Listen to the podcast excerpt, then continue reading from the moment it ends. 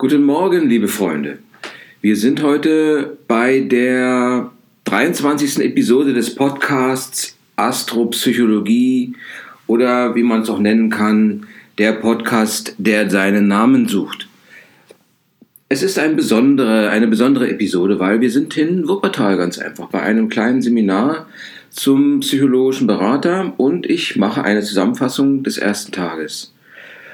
Wir gehen gleich in die Thematik rein. Und zwar am ersten Tag wurden vor allem die Erkenntnisse von Piaget nochmal wiederholt ähm, und äh, vertieft und ebenso weitere Erkenntnisse hinsichtlich der acht Stufen von Erikson.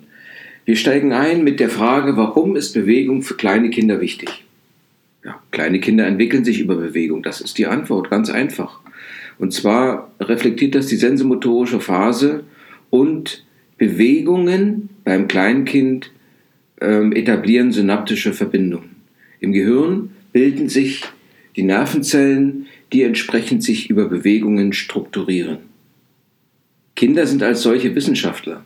Sie versuchen, explorieren die Welt, ähm, es, sie versuchen einfach alles zu erfahren und zu testen. Sie machen Experimente, Kinder machen Experimente.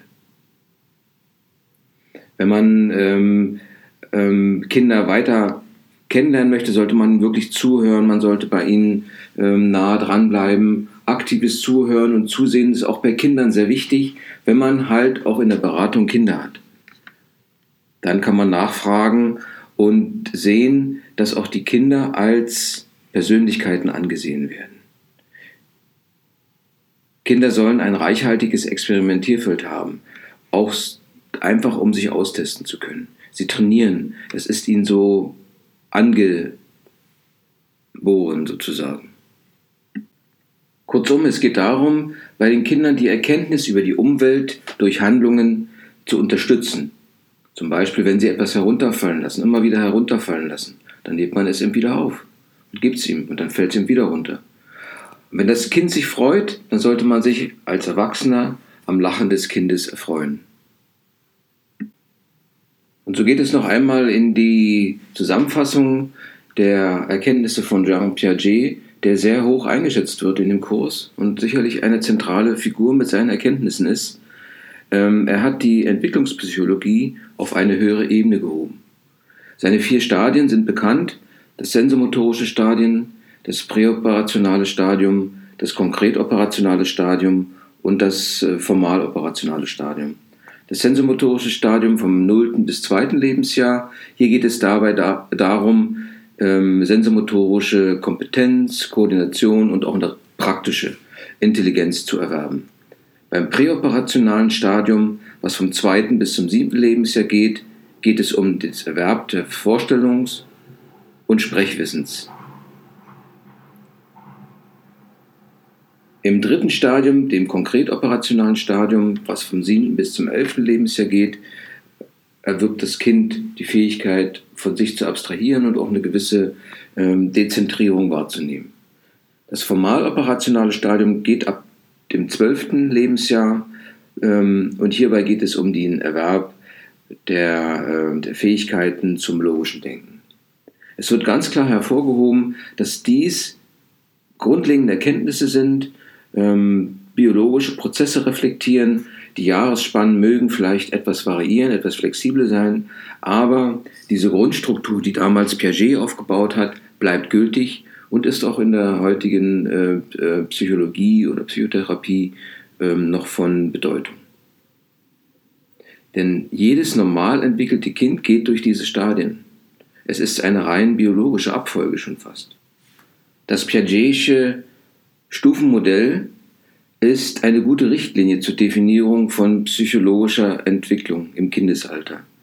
Es hilft auch, eine klare Aussage zu treffen, wenn es darum geht, wo das Kind äh, zu stehen hat. Und das hilft vor allem in der psychologischen Beratung, um schon einmal die Fähigkeiten und den Stand des Kindes äh, zu definieren. Hinzugefügt wird noch eine äh, etwas andere, ein etwas anderer Aspekt, das wäre hier die Methodenkritik, wobei hier, das wäre dann eine weitere Stufe bei der Entwicklung des Kindes, wobei es hier darum geht, ein Problem von verschiedenen aus verschiedenen Perspektiven zu betrachten. Und dass man dann auf eine eigene Sicht kommt. Das heißt also, vor allem in der Beratung heißt es, sich in die Situation des Kunden, des Klienten zu versetzen, um das Problem auch aus seiner Sicht zu betrachten. Die Methodenkritik ist ganz wichtig, um ein Problem nicht nur einseitig zu betrachten, sondern wie gesagt aus verschiedenen Perspektiven und verschiedene Ansichten zu berücksichtigen, was einfach eine, äh, eine weitere Möglichkeit der Interpretation oder der Konfliktlösung darstellt. Piaget hat diese Stufen nach dem Zweiten Weltkrieg sozusagen entwickelt, 46 oder in diesem Zeitraum, und man soll sich nur vorstellen, dass vor Piaget die Kinder wie kleine Erwachsene behandelt wurden. Das heißt also, dass sie eigentlich als fertige Menschen betrachtet wurden und demzufolge auch behandelt. Das heißt, die ganze Erziehung, die äh, damals durchgeführt wurde, beruhte darauf, diesen kleinen Erwachsenen auf die, auf die Bahn zu bringen, sozusagen. Ihnen zu sagen, du weißt eigentlich, was du tun sollst, aber du tust es nicht. Und daraus ergaben sich halt äh, abstruse Erziehungstechnologien. Piaget hingegen, der ging davon aus, dass Kinder äh, zu bestimmten Zeitpunkten eine gewisse Fähigkeit haben und ähm, dass Kinder einfach experimentieren und oftmals die Folgen gar nicht absehen können. Es reflektiert Piaget in seinen, in seinen Erkenntnissen die Entwicklung vom Einfachen zum Komplizierten. Wobei er davon ausgeht, dass die geistige Entwicklung mit strukturellen Veränderungen ähm, im Menschen oder im Gehirn des Kindes vor sich geht. Diese, diese strukturellen Veränderungen sind vor allem im Gehirn zu sehen. Und hier geht es um die synaptischen Verbindungen. Das Wachstum und, die, äh, und der Rückgang der synaptischen Verbindungen im, im Gehirn, in den Nervenzellen, geschieht schon im frühen Alter. Das heißt also, Nervenzellen werden erzeugt und verschaltet und über Lernen werden dann Netzwerke im Gehirn gebildet, wobei verschiedene Strukturen verschwinden, aber andere Strukturen ähm, entwickeln sich zu einer ähm, auf der Grundlage der neuronalen Plastizität, was der erste Schritt wäre, zu stabilen Verbindungen. Es wird, wird wie ein Mantel um die Nervenzelle oder über die äh, Nervenverbindung gelegt, die sogenannte Myelisierung. Beim Menschen ist die Pubertät die letzte große Phase, wo sich das Gehirn noch einmal umbaut. Pubertät, die, ähm, der Begriff ist äh, strittig und ähm, ähm, hierbei geht es darum, Konflikte mit den Eltern auszufechten, ähm, angeblich, und dies wird als überholter Ansatz angesehen. Emotionalität spielt eine große Rolle, aber der Beziehungsaspekt spielt ebenso eine große Rolle. Man muss sich den Aufbau des Gehirns hm, oder der, die Struktur der Nervenzellen in Schichten vorstellen. Und ähm, je abstrakter das Denken wird, umso tiefer geschichtet sind die, ist das Gehirn oder sind die Nervenzellen. Denn äh, sie sind vorhanden und die einzelnen Schichten werden über Bewegung, über Lernen entsprechend aktiviert. Demzufolge haben wir gesagt, dass regelmäßige Bewegung die motorische Entwicklung fördert und den Umgang mit Emotionen und ebenso das kognitive Verständnis. Bewegung, motorische Entwicklung das kognitive Verständnis führt dann zur Vernetzung der Gehirnzellen. Hier wird auf ein Buch verwiesen, Antonio Damasio, Ich fühle also bin ich. Der Referent verweist auf das KEGV-Prinzip, Körper, Emotion, Geist und Vernetzung, ähm, wobei hier der Körper im Sinne der Bewegung gesehen wird und der Geist im Sinne von äh, kognitivem Verständnis. Die Emotion ist ein Bindeglied zwischen Körper und Geist und diese Viererkombination bildet eine, ähm, eine, eine, eine, eine Vernetzung. Wenn es darum geht, mit Kindern spielen zu lernen, dann ist wohl Renate Zimmer eine, ähm, eine gute Empfehlung, die getan wurde. Interessant ist auch, dass die Bewegung des Kindes nicht nur ein dafür definiertes Areal im Gehirn aktiviert, sondern dass auch die benachbarten Areale davon profitieren. Das gleiche gilt für andere sensorische Eindrücke. Zum Beispiel sollte man ein Kind durchaus so lange wie möglich mit der Muttermilch aufziehen. Das ist ja bekannt, äh, oftmals bekannt als äh, Fakt, dass damit das Kind äh, resistenter, stabiler wird, was Krankheiten betrifft. Aber es ist auch so, dass die Muttermilch immer wieder anders schmeckt. Die Mutter isst ja halt auch unterschiedliche Dinge und ähm, durch diese Geschmacksnerven, was ja die beim Kind stark ausgeprägt sind, äh, wird das Areal für die Muttermilch aktiviert, aber durch die unterschiedlichen Geschmacksrichtungen äh, der Muttermilch werden auch äh, andere Areale im Gehirn aktiviert. Demzufolge ist die künstliche Milch, die immer das gleiche ist, ähm, immer nach dem gleichen schmeckt, so relativ einseitig und hatte diesen Effekt der Aktivierung im Gehirn äh, nicht so stark ausgeprägt. Es wird also das Kind auch wenn es noch sehr klein ist, als bio, äh, biopsychosoziale Einheit gesehen. Wobei es hier eine kognitive Steuerung gibt und eine sensorische Steuerung. Steuerung. Über die kognitive Steuerung geht die sprachliche Aus, Ausbildung. Das beruht alles auf der motorischen Basis und die sensorische Steuerung geht über die, ähm, beruht auf Emotionen und geht über Emotionen in die sensorische Steuerung hinein. Die Ursachen für die für motorische Entwicklungsstörungen, auf die wir jetzt eingehen werden, können organische Einflüsse, psychische Einflüsse oder psychosoziale Einflüsse sein. Bei den organischen Einflüssen geht es eben darum, dass dort ähm, am Körper vielleicht eine Behinderung vorliegt, die Bewegungen verhindert. Zum Beispiel eine Hüftluxation, wenn das Kind ins Gipsbett gelegt werden muss oder ein, ähm, eine äh, fixiert wird, dann kann in, äh, über die fehlende Bewegung wird eben ähm, ein gewisser Bereich im Gehirn nicht so stark ausgeprägt und ähm, hat daher äh, eine entsprechende Auswirkung. Psychische Einflüsse kommen vor allem von der Familie, psychosoziale Einflüsse ähm, sind ähm, ähm, entsprechend der Umgang, den die Kinder haben, zum Beispiel dass verschiedene Sachen nachgeahmt werden, die vielleicht größere machen, wobei äh, die Kinder nicht die Fähigkeit haben zu abstrahieren, dass sie dazu noch gar nicht in der Lage sind. Ein wichtiges Element ist äh, das Fernsehen, was einen teilweise negativen Einfluss auf Kinder haben kann. Und zwar wurde in Studien festgestellt, dass es die Kinder in einen gewissen Trancezustand bringt, nach ein paar Minuten eine gewisse Hypnose, Daher sagt man ja auch, man setzt die Kinder vors Fernsehen, um sie einfach ruhig zu stellen, statt wach zu sein. Ja, und ähm, diese Ruhigstellung ähm, hilft eben nicht unbedingt bei der Vernetzung.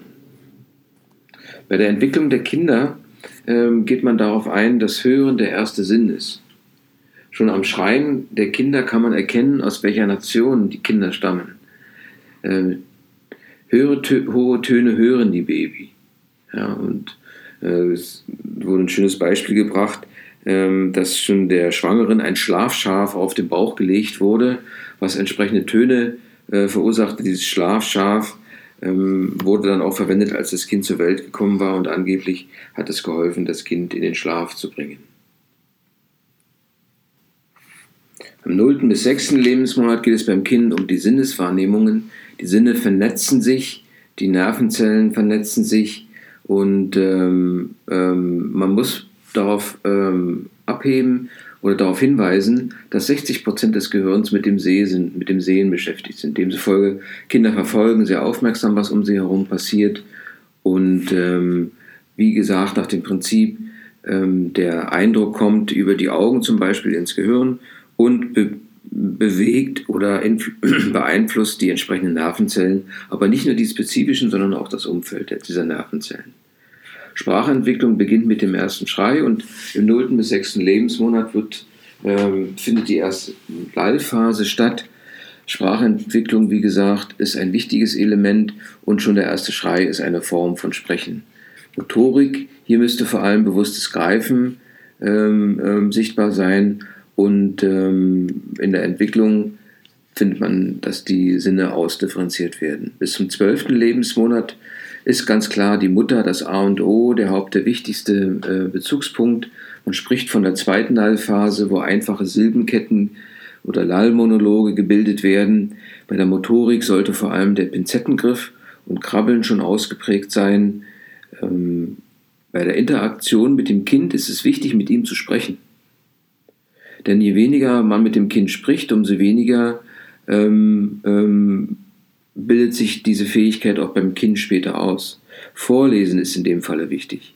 Man muss nicht unbedingt in den Dialog treten, sondern man ist ja im Dialog. Das Kind hört ihm zu und antwortet mit anderen, mit, äh, anderen sichtbaren Reaktionen. Man hat festgestellt, dass dies ein, ein Problem werden kann, und vor allem ein sozioökonomisches äh, Thema ist, denn Menschen mit niedrigerer Bildung, da stellt man fest, dass dort den Kindern 25 Stunden nur vorgelesen wird ähm, im, im kind, ähm, in ihrem Kindesalter. Und bei Menschen mit höherer Bildung ist es eben bei weitem viel mehr. Man hat festgestellt, ähm, das Lesen gerade bei der äh, Wortfindung, Wortbildung eine große Rolle spielt. Und dass dieses sich auch weiter, äh, weitergegeben wird an die Kinder. Ein Drittel der Bevölkerung sind Vielleser, hat man festgestellt, so ein Buch im Monat circa, ein bis zwei Bücher im Monat circa. Und ähm, 52 Prozent der Kinder äh, werden auch wieder diese Vielleser, wenn beide Elternteile es sind, wenn es nur ein Elternteil ist, wären es 25 Prozent der Kinder und wenn es kein Elternteil ist, wären es 9 Prozent der Kinder. Also man sieht hierbei einfach den Zusammenhang ähm, von ähm, das Vorlesen fördert und auch die Ausdrucksfähigkeit fördert, was dann im sozio sozioökonomischen Kontext doch von großer Bedeutung sein kann für das Kind später. Bis zum 24. Lebensmonat sollte dann die Sprache schon ausgebildet sein, 50 Wörter aktiv gesprochen werden können, vor allem Alltagswörter und Zweiwortsätze.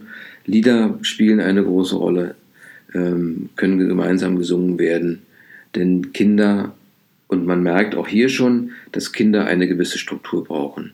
Kinder können dann schon eigenständig gehen. Bis drei Jahre ähm, wird dann äh, die Grammatik gebildet. Ähm, hier sollte man auch nochmal darauf, äh, das sollte man sich gut merken, denn diese Frage kann in der Prüfung auftreten. Ähm, es beginnt ebenfalls das Fragealter. Kinder können häufiger vollständige Sätze bilden und die kognitive Entwicklung geht voran, ähm, wobei hier ähm, eine ganz klare äh, Schrittfolge ist und im 16. Lebensmonat, um den 16. Lebensmonat herum schon sinnvolle Worte gesprochen werden können.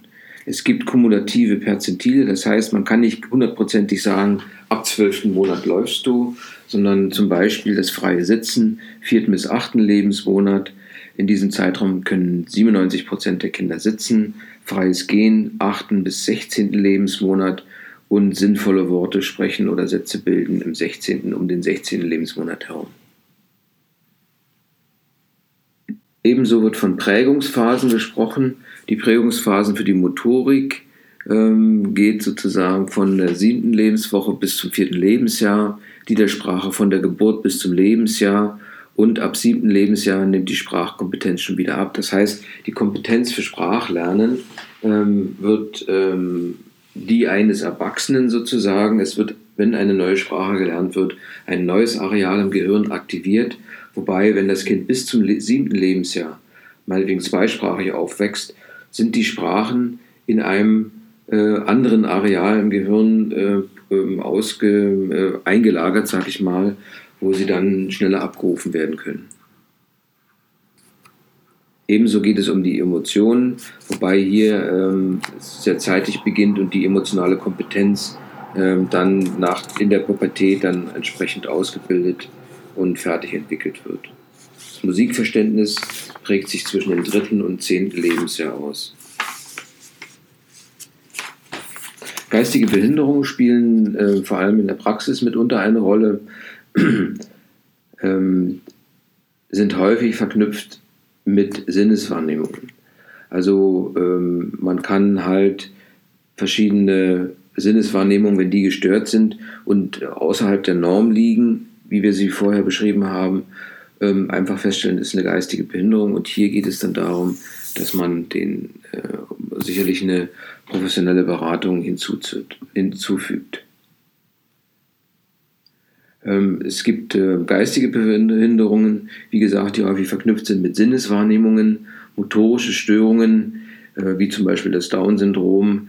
Aber hier gibt es eben Möglichkeiten, über Förderungen den Defekt entsprechend ähm, zu, nicht zu neutralisieren, aber ähm, zu, zu erleichtern. Es muss festgestellt werden, dass 30 Prozent der Kinder mit geistigen Behinderungen ähm, auch ebenso eine emotionale Störung zeigen. Das kann bis zu psychiatrischen Störungen führen, ähm, die dann bei 30, äh, 63 Prozent der Kinder vorhanden sind. Kennzeichen für hm, diese geistigen Störungen sind ähm, stereotype Bewegungen, eine gewisse Apathie und abnormales äh, Verhalten auf äh, das soziale Umfeld. Da kann man schon beim Kind erkennen, okay, hier muss man halt, es gibt noch weitere äh, ähm, Kennzeichen, aber bei diesen ähm, Zeichen kann man schon äh, eine gewisse Ableitung treffen und sehen, dass man da etwas tiefer hineingeht. Ähm, das autistische Kind, auf das auch eingegangen wurde, ähm, hat eine schlechte, schlechtere Regulation von Erregungszuständen. Ebenso die äh, Körperbeherrschung ist hier nicht so stark ausgeprägt. Äh, das hat einen besonderen fixierenden Umgang mit Gegenständen.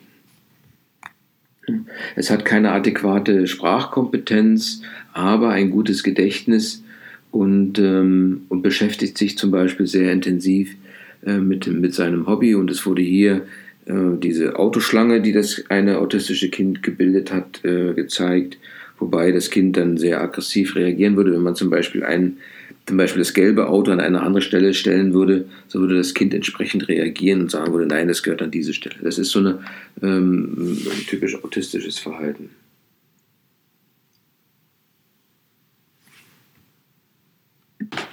Als nächstes sind wir dann halt in die Freudische in das Freudsche Modell eingestiegen, das für die Schule doch ein wichtiger Ansatzpunkt ist und auch eine Rolle spielt in, in der Prüfung.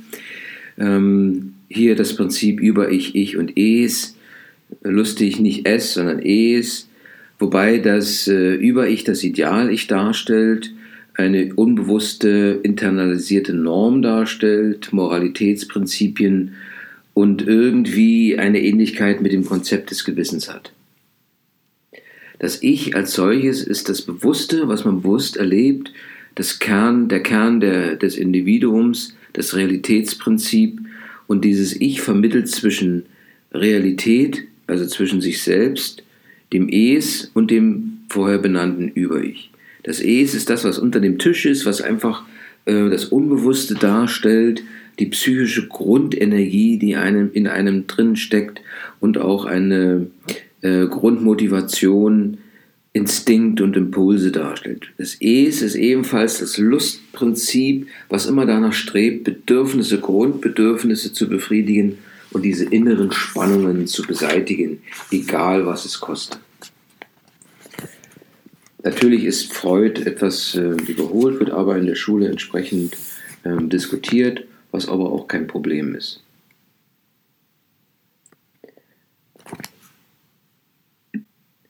Das Prinzip bei Freud sind einfach die ähm, Fehlformen der Erziehung.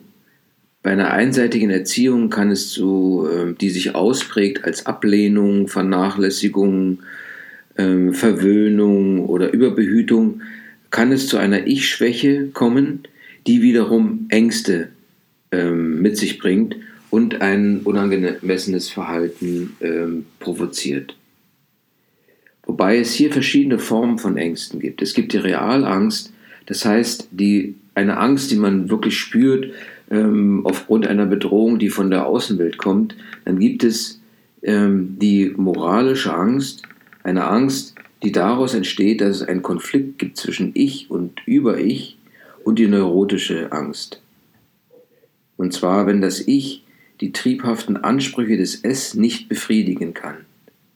Das Ich hat Angst, die Kontrolle über das Es zu verlieren. Eine sehr neurotische Angst und sehr schwerwiegende Angst. Und dann wurde es etwas interessanter, wo man nochmal über Freud hinausgehend das Eisbergmodell diskutiert hat, wo man sagt, okay, der bewusste Bereich, der über der Wasseroberfläche schwebt, ist wirklich sehr klein. Alles, was darunter ist, ist das Über-Ich und das Es, so wie Freud es definiert. Und das ist der Bereich der Verdrängungen, der Verdrängungen und der verdrängten Erlebnisinhalte. Und es ist der, der Bereich, ähm, ähm, wo vor allem das Unbewusste äh, stattfindet. Aber es gibt noch so einen kleinen Übergangsbereich, äh, wo der bewusstseinsfähig ist. Und dieser Bereich, der äh, ist eigentlich ähm, äh, der Bereich, der erschlossen werden kann. Man muss feststellen, dass heutzutage der unbewusste Bereich immer wieder immer größer wird, weil man halt von der Umwelt so determiniert wird.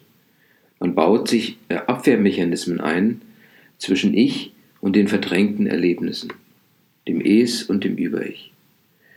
Hier werden auch einige Autoren genannt, zum Beispiel, ähm, äh, darauf werde ich jetzt nicht weiter eingehen, weil das nicht unbedingt Gegenstand äh, des Lehrbriefes ist, aber diese Affekt-Logik-Einheit, die dort dargestellt wurde, die den Menschen in verschiedene kleine Bubbles, sag ich mal, ähm, definiert, die von Luke Chompi ähm, begründet wurde, Affektlogik, wobei hier das Prinzip, was schon vorher benannt wurde, Körper, Emotion, Geist und Verhalten, ähm, bildet einen guten Einstieg in die Therapie dar. Wenn man also den, die Gesamtheit des Menschen in einzelne Subprobleme, in Anführungsstrichen natürlich, Subsituationen gliedert und dann versucht, die sogenannten faulen Eier einfach herauszufinden und die dann entsprechend zu knacken und den muffigen Dunst aus diesen faulen Eiern herauszulassen. Wichtig ist noch einmal diese, äh, das äh, psychoanalytische Persönlichkeitsmodell sich in Erinnerung zu rufen, äh, was dann auch bei den Prüfungen durchaus eine Rolle spielen kann. Ähm, hier ist es, äh, die freudischen Phasen sind wichtig, die orale Phase, anale Phase, die phallische Phase, Latenzphase und die genitale Phase. Also diese fünf Phasen ähm, sollte man sich dann nochmal tiefer äh, einfach ähm, ansehen und entsprechend berücksichtigen. Das gleiche gilt für die freudschen Methoden, wobei hier einfach kurz mal drei genannt werden. Die freie Assoziation, die Deutung durch den Therapeuten und die Traumdeutung. Wobei hier auch nochmal äh, über Freud hinweggegangen wird oder weitergegangen wird und man davon so ausgeht, dass der Klient denkt. Und hier ist der Konflikt zwischen der Roger, ähm, Roger-Psychotherapie, worauf wir später eingehen werden, und der Freudschen. Man muss einfach nur die richtigen Fragen stellen. Richtige Fragestellungen sind wichtig, um den, dem Klienten zu helfen, ähm, die verschiedenen Sachverhalte klarzustellen und ähm, zu entsprechenden über entsprechende Imaginationsübungen dem Patienten zu helfen äh, oder dem Kunden zu helfen, das äh, Problem zu definieren, was er hat. Ähm, es werden nochmal auf die psychoanalytischen Persönlichkeitsmodelle eingegangen, aber die gucke ich mir nochmal gesondert an. Das war jetzt Freud als Thema. Ähm, es ging dann weiter halt zu Eriksen, der mit seinem Stufenmodell doch ein wichtiges, ein wichtiges Element darstellt in, dem, ähm, äh, in der Schulung. Und hier, wie gesagt, die acht Stufen absolut wichtig. Ne, die Stufe Nummer eins, äh, wo es hier im ersten Lebensjahr um die Balance zwischen Vertrauen versus Misstrauen ähm, geht Misstrauen heißt hier, mir hilft niemand. Ähm, Im zweiten bis dritten Lebensjahr kommen wir in die zweite Stufe. Hier geht es darum, den Weg zu finden oder das Problem zu lösen. Autonomie versus Scham und Zweifel. Hier, du bist nichts wert, du kannst nichts und so weiter. Diese Dinge muss bewältigt werden vom Kind und wenn die Umwelt ähm, ihn dabei ähm, unterstützt, dann kann es doch auch ein positives Erlebnis sein. Denn die beiden Phasen, die ja altersbedingt sind und fast fast biologisch sind, ähm, kriegt man nicht mehr raus. Also wenn jetzt die, das, der, die Tendenz eher Richtung Misstrauen geht, dann bleibt das eben fürs ganze Leben. Ja? Ebenso, wenn jetzt ähm, der, in der zweiten Stufe, zweiten, dritten Lebensjahr eher Scham und Zweifel eine Rolle spielen, und das ist eben oftmals der Fall, dann bleibt es eben dabei, dass du mit deinem Selbstwertgefühl zu kämpfen hast.